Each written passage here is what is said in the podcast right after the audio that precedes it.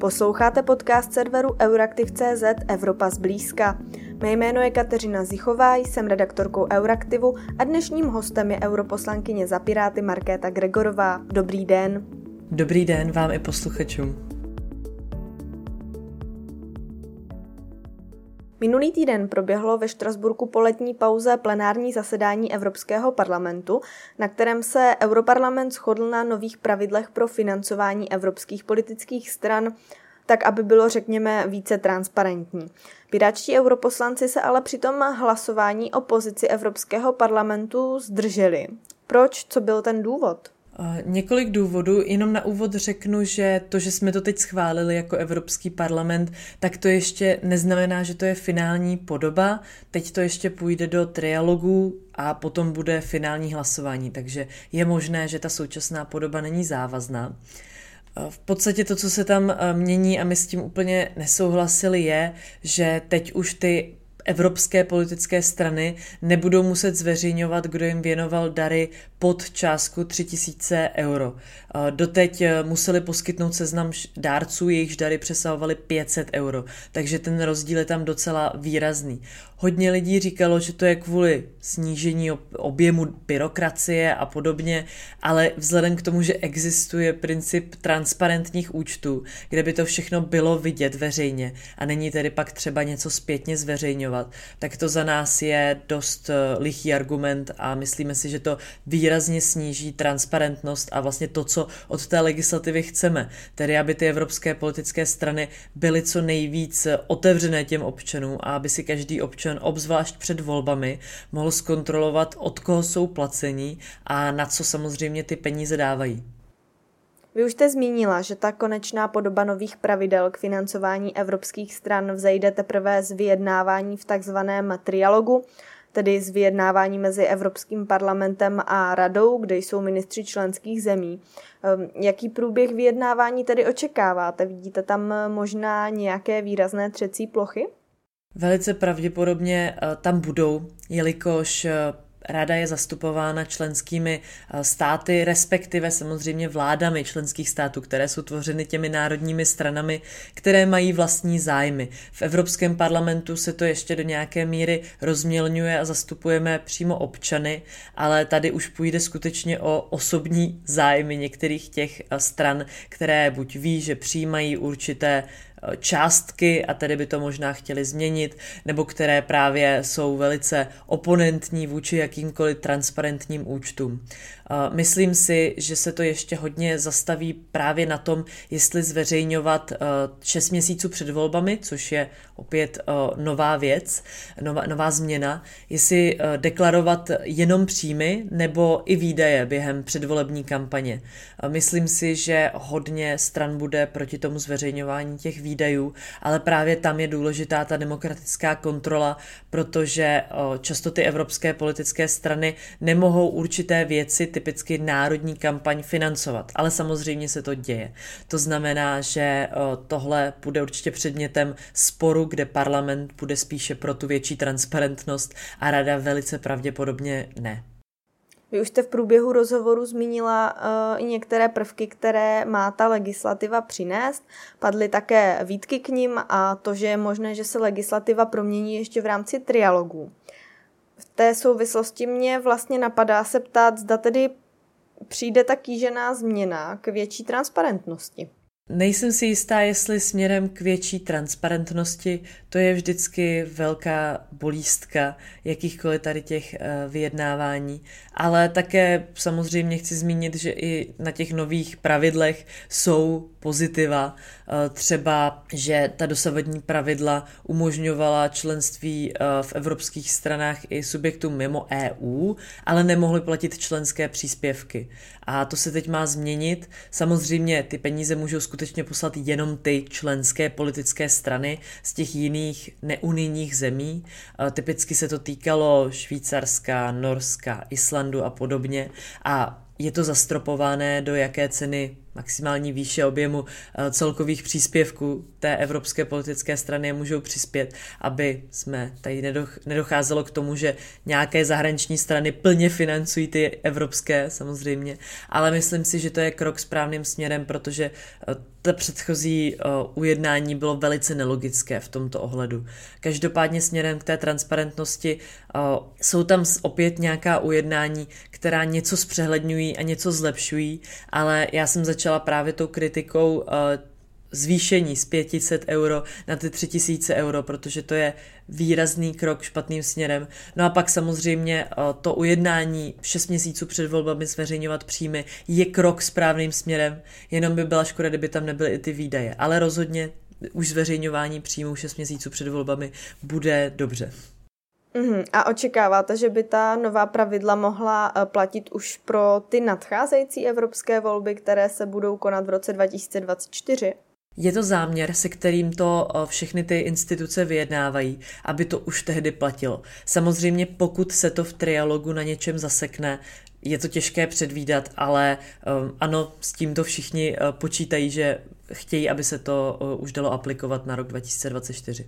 Přesuňme se teď k tématu rozšířování Evropské unie, kterému se věnujete.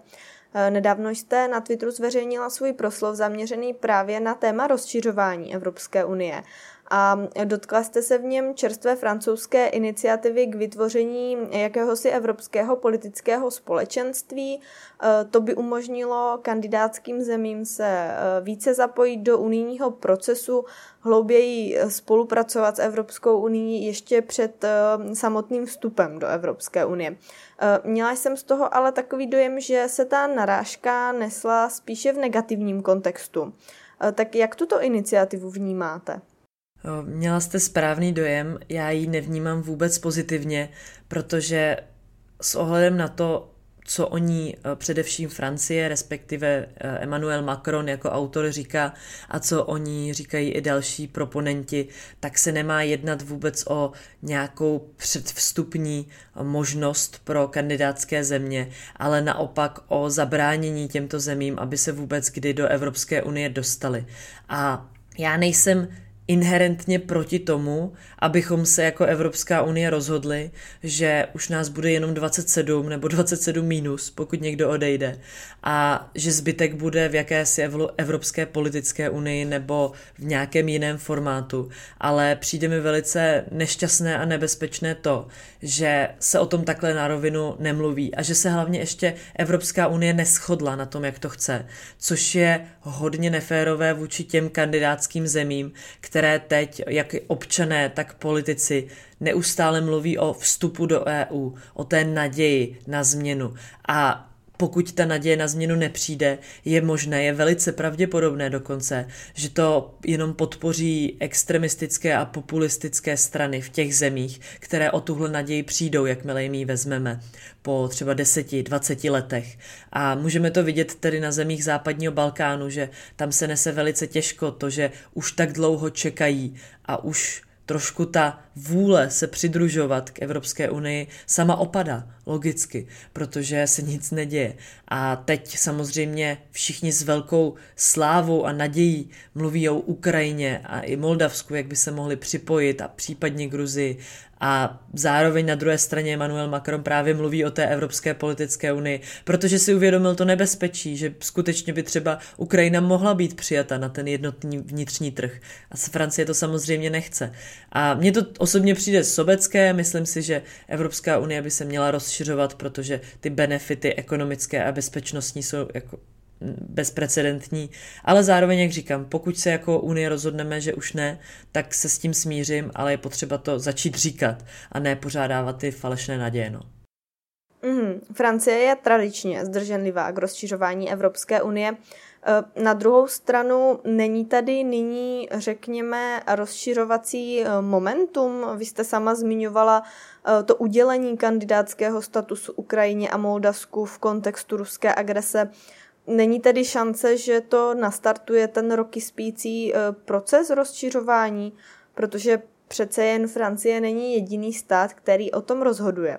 To rozhodně. Oni jsou bohužel v tomto tématu poměrně tahouny a teď ve své zprávě o stavu Unie i Ursula von der Leyen mluvila o Evrop, evropské politické komunitě, tak to tedy nazvala ona, a že tu myšlenku podporuje. Tudíž teď se za Francii vlastně postavila celá komise de facto.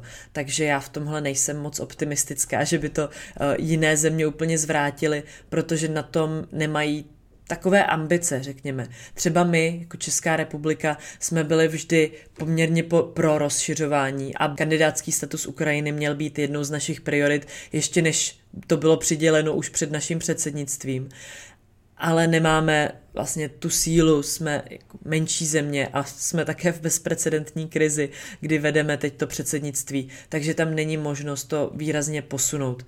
To znamená, že souhlasím s premisou, že se teď určitě budou dít změny, že lidé si uvědomili, že mm, kandidátské statusy uh, něco znamenají a že by se to mělo začít posouvat, ale nejsem si právě jistá, jestli to půjde tím směrem rozšiřování EU a ne spíš tím směrem Evropské politické unie lomeno komunity. Uhum. A očekáváte, že by se v kontextu války na Ukrajině eh, mohly udát nějaké změny, co se týče evropské sousedské politiky, eh, tedy spolupráce Evropské unie se sousedskými státy, například v podobě finanční podpory či rozvolňování vízových pravidel? Myslím si, že evropská sousedská politika poměrně teď zůstává stabilní.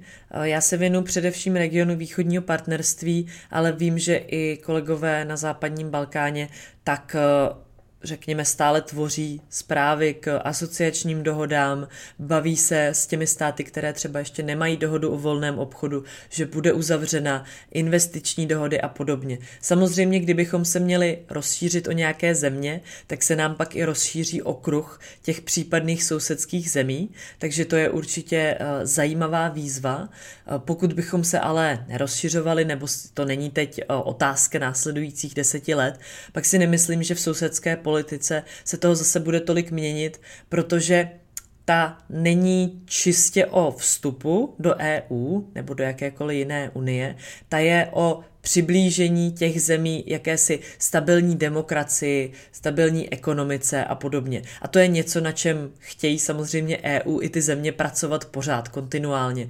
Takže to není úplně ideologické a dá se tam neustále říkat, pojďme tyto reformy a tyto reformy a další, um, zlepšit ekonomiku, právě dát peníze. Tudíž uh, tam to dál pokračuje skoro bez změny, když možná třeba s novou energií.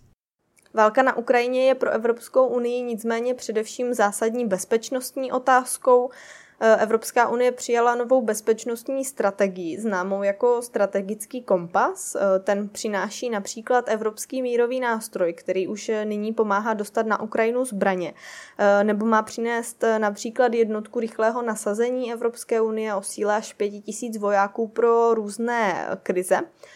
Kompas se ale začal rodit dříve, než došlo k ruské agresi. Reflektuje tedy podle vás ta nová bezpečnostní strategie novou situaci? Zatím nepříliš. Samozřejmě strategický kompas je stále rozšiřován, dojednáván a bude to určitě reflektovat Ukrajinu mnohem šířeji než jenom zatím neexistující jednotkou a samozřejmě dodáváním zbraní. Ale e, je to pomalý proces. E, už ta forma strategického kompasu, která byla představena před pár měsíci, tak trvala tak dlouho vyjednat a e, dát dohromady, že to v podstatě reflektovalo jenom Evropu, řekněme, v poměrně mírovém nastavení, s tím ale, že se samozřejmě musí zlepšit naše přítomnost tam, kde jsou konflikty a může to ovlivňovat uh, Evropskou unii typicky migrujícím obyvatelstvem uh, kvůli tomu konfliktu.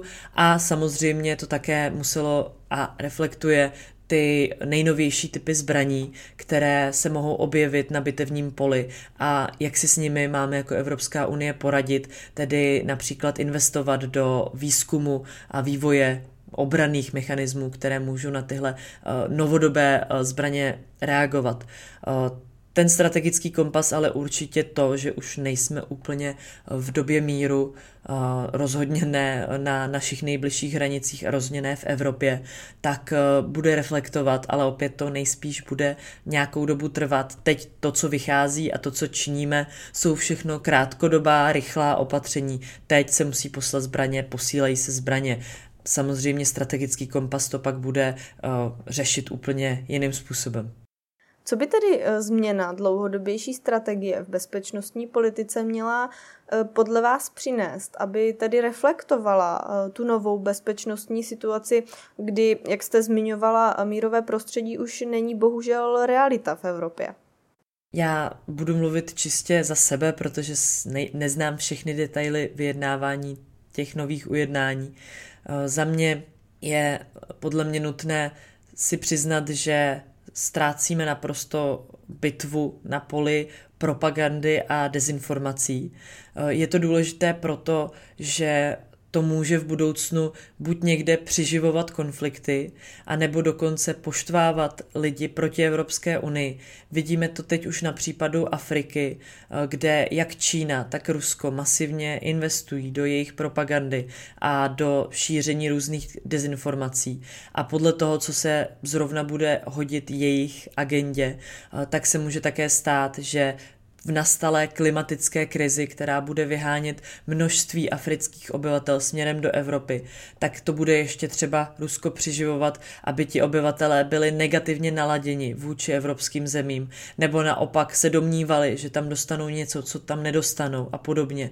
A to může být velice, velice bezpečnostně nebezpečné. Eh, co se týče Číny, ta tam samozřejmě především se snaží působit uh, biznisově, propagandisticky, tak aby s nimi všichni chtěli uzavírat smlouvy, to, co v podstatě dělala v Evropě před nástupem covidu.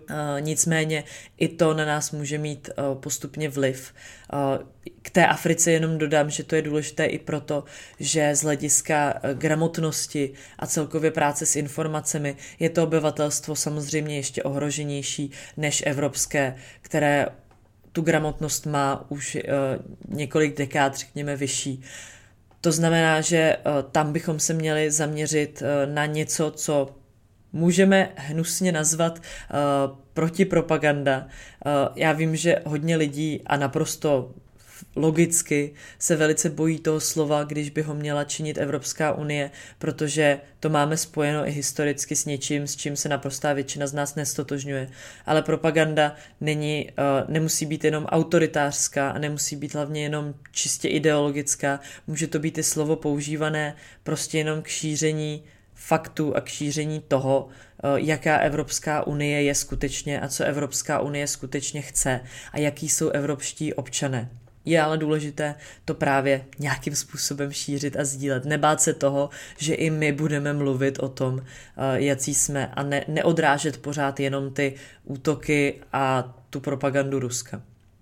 To jsem se trošku dostala dál samozřejmě eh, k Africe od strategického kompasu a bezpečnosti, ale ono to je extrémně důležité a bude to samozřejmě zahrnuto i do toho strategického kompasu.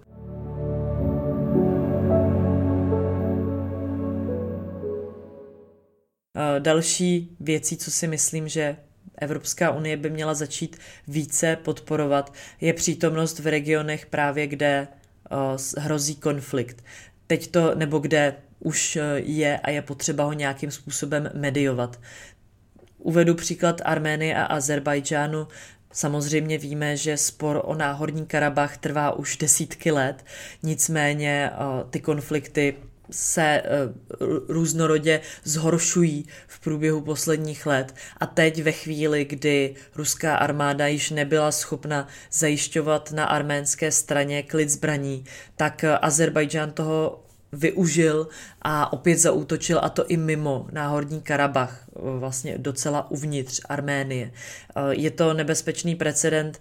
Nebezpečné je to i proto, že my jsme se vlastně před těmi desítkami let jako Evropská unie shodli, že nejsme schopni Arménii pomoci zajistit ten klid zbraní a ruská armáda tam tí, tím pádem byla i s naším souhlasem a zajišťovala ten mír. E, ironicky právě pro dnešní dobu. A teď samozřejmě jsme se celou dobu spoléhali ale na toho samého Putina nebo na ten samý režim to si myslím, že je neudržitelné. Myslím si, že Evropská unie by měla být schopná začít říkat, že tam můžeme právě dodat nějaké lidi, můžeme tam začít mediovat mnohem intenzivněji, ne tím, že se tam pošle jeden vyjednavač Evropské rady a podobně a začít tam být mnohem víc přítomní, protože opět stejně jako ta Afrika, nás to potom může kousnout takzvaně do pozadí a může samozřejmě nejenom docházet k migraci, ale i ohrožování našich hranic, ať už skrz ten konflikt nebo skrz proliferaci zbraní a podobně. Zůstala bych právě u konfliktu mezi Azerbajdžánem a Arménií, protože e, právě na Azerbajdžán Evropská unie spolehá jako na jednoho z dodavatelů plynů místo Ruska. E, jak by podle vás teda Evropská unie teď měla přistoupit k Azerbajdžánu ve světle toho nového konfliktu? Svět bohužel nebo naštěstí není černobílý, nicméně e, nemyslím si, že je teď moudré právě jít s tou dohodou o zdvojnásobení navýšení plynu z Azerbajdžánu, protože dlouhodobě si myslím, že se nám to vždycky vymstí. Viděli jsme to právě na Rusku, o němž si dlouho, dlouho, ještě do 23. února 2022 spousta lidí nemyslela, že je skutečně schopné uh, tak uh, jít do války vyloženě se, se svým sousedem, s Ukrajinou. A myslím si, že bychom úplně stejně měli počítat s tím, že i Azerbajdžan, protože je vedený diktátorem Alijevem, tak nám v budoucnu může způsobit problémy. A to ať už v případě toho, že si bude dovolovat víc a víc na Arménii, tak v případě, že se za Arménii postavíme a oni nám ty kohoutky opět vypnou úplně stejně jako Rusko. Nemyslím si, že je tedy velice moudré se upínat k diktátorským režimům. Myslím si, že je to sice pomalejší, ale že máme i přátelské režimy nebo země, které jsou demokratické, jako je Norsko, jako je USA a, a samozřejmě i další, se kterými se můžeme bavit a vytvořit lepší energetickou spolupráci, která bude skutečně bezpečná. Hodně se o tom mluvilo, o jakési strategické samostatnosti a bezpečnosti a diverzifikaci těch energetických zdrojů a i tak jsme šli za Azerbajdžánem a dopadá to zase jako vždycky. Takže já s tím výrazně nesouhlasím a to nejen kvůli tomu, co teď Azerbajdžán dělá. To samozřejmě bylo vidět už předtím, že to není krok správným směrem. Vlastně to, co jste zmiňovala, často zaznívá od kritiků nové dohody s Azerbajdžánem. Eh, vy jste ale říkala také, že Evropská unie má alternativy, jak se energeticky posílit. Má ale i dostatečně rychlou alternativu. Mám tím na mysli, jestli není Azerbajdžán ve hře, protože je třeba energetickou krizi řešit rychle. Samozřejmě, že eh, částečně to byl argument eh, kvůli tomu mimo jiné, že je teď nutné přečkat eh, tuhle zimu, naplnit zásobníky a podobně. To se Evropské unii daří, Nejsem si jistá, nakolik právě díky jenom smlouvě s Azerbajdžánem vím o tom, že se jedná o zdvojnásobení dodávek plynu, ale nejsem si jistá, kolik je to v celém objemu teď. Každopádně myslím si, že skrz společné nákupy od dalších zemí a skrz třeba rychlejší výstavbu různých eh, plynovodů napříč Evropou, právě eh, třeba z Norska a podobně, tak eh, to taky byla varianta, kterou jít. Zároveň nemám informace o tom, a já jsem tu, tu smlouvu četla, takže když říkám nemám informace o tom, tak v té smlouvě se nic takového nepíše, že by ta dohoda s Azerbajdžánem byla jenom krátkodoba nebo jenom na teď a nejsou tam žádná ujednání o tom, jak, snadno, jak snadné to bude pro Evropskou unii se z té dohody vymanit v případě, že s Azerbajdžánem naše vztahy ochladnou, nebo že například Azerbajdžán ten plyn vypne, pokud bychom příliš zasahovali do Arménie. Tudíž za mě je to pořád hrozně nebezpečné, hrozně nebezpečný precedent, nemáme jistoty, nikdy nebudete mít z diktátory jistoty, e, i kdyby ta smlouva samozřejmě byla neprůstřelná. A i tak není, není dokonalá. To znamená, že e, já to jak říkám, vím, že to není černobílé a vím, že ten plyn teď potřebujeme, ale opět i tohle se dalo třeba napsat lépe, i tak teď se tam dali dát lepší uh, kontrolní mechanismy toho, že budeme to moct i hned ukončit, jakmile se shodneme, eh, že už je zima za námi a my máme jiné ty zdroje plynu a energii. Tedy ne, nejsem z toho stále vůbec nadšená, myslím si, že to byl, byla chyba. Na Twitteru jste uvedla, že frakce zelených, které jsou členy právě čeští piráčtí europoslanci, chtěla na zmiňovaném minulém plenárním zasedání o Azerbajdžánu diskutovat a přijmout rezoluci. E, co by ale vlastně taková rezoluce, která je v podstatě politickým stanoviskem v úvozovkách, e, zmohla? K rezoluce Evropského parlamentu o, mají dvojí účel typicky. Jeden je, že Evropský parlament říká komisi a radě, co si myslí celou svojí váhou a silou, kterou reprezentuje občany a co chce po komisi a radě, aby se dělo. Druhý důvod rezolucí je nějaká komunikace směrem ven mimo Evropskou unii, na typicky k zemím, jako je právě Azerbajdžán, nebo k jakýmkoliv jiným ať už se tam děje cokoliv, tak to nějakým způsobem komunikujeme. Tahle rezoluce by poměrně výjimečně cílila na obě strany, jak na Azerbajdžán, samozřejmě s výzvami diplomatického charakteru ke klidu zbraní, k obnovení té dohody vlastně před pár týdny v Bruselu se Azerbajdžán a Arménie shodli, že opět zasednou k jednání o mírové dohodě a pár týdnů poté se stalo toto. Takže určitě tam bychom se obraceli k tady té dohodě, aby eh, se opět eh, k ní vrátili, ale zároveň bychom se obraceli k té komisi, aby přehodnotila, nakolik to memorandum o společné energetické spolupráci je vhodné, tak jak je teď napsané a nakolik by bylo vhodné přehodnotit to právě s ohledem na, to, na tu azerbajdžánskou agresi vůči Arménii, protože je to i poměrně, já to teď řeknu trochu ostřeji, ne jak by to asi bylo v rezoluci, ale pokrytecké, že my eh, jsme se odpojili od plynu z Ruska, protože diktátorský režim napadl Ukrajinu, demokratický režim a teď tady diktátorský režim Azerbajdžánu napadá demokratický režim Arménie a my naopak utužujeme vazby a to obzvlášť o vlasti plynu. A nechápu, jak je to vůbec obhajitelné i před eh, právě našimi uh, sousedy v Arménii, se kterými máme úplně stejné spolu, stejnou spolupráci. A oni jsou možná z hlediska demokracie trochu více pozadu, ale ani Ukrajina není perfektní demokracií. Byla tam obří, byly tam obří problémy s korupcí, bylo tam potřeba také deoligarchizovat a i tak jsme toto všechno právě kvůli pomoci proti agresi z Ruska, tak uh, překlenuli, řekli, to teď není tak důležité, důležité je vám pomoci. Proč to nejde u Arménie, mi přijde uh, právě pokrytecké a smutné. Na závěr se přesuňme k dalšímu pnutí, a to mezi Čínou a Tajvanem. Eh, my vidíme, že politika Spojených států vůči Tajvanu se v posledních eh, týdnech mění. Spojené státy zemi čím dál více podporují.